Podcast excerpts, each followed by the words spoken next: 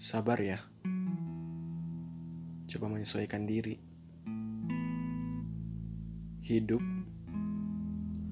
bukan selalu tentang apa kata orang. Kadang kita sendiri perlu merasakannya. Gagal, kecewa, lelah, bahkan jatuh. Seakan ingin berhenti dan tak ingin naik. Tapi coba diam sebentar. Lihat ke belakang.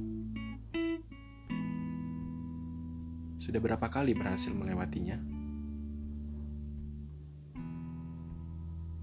Tak terhitung, bukan? Ya, kita bisa. Coba lagi ya, karena tak ada yang tahu hasilnya.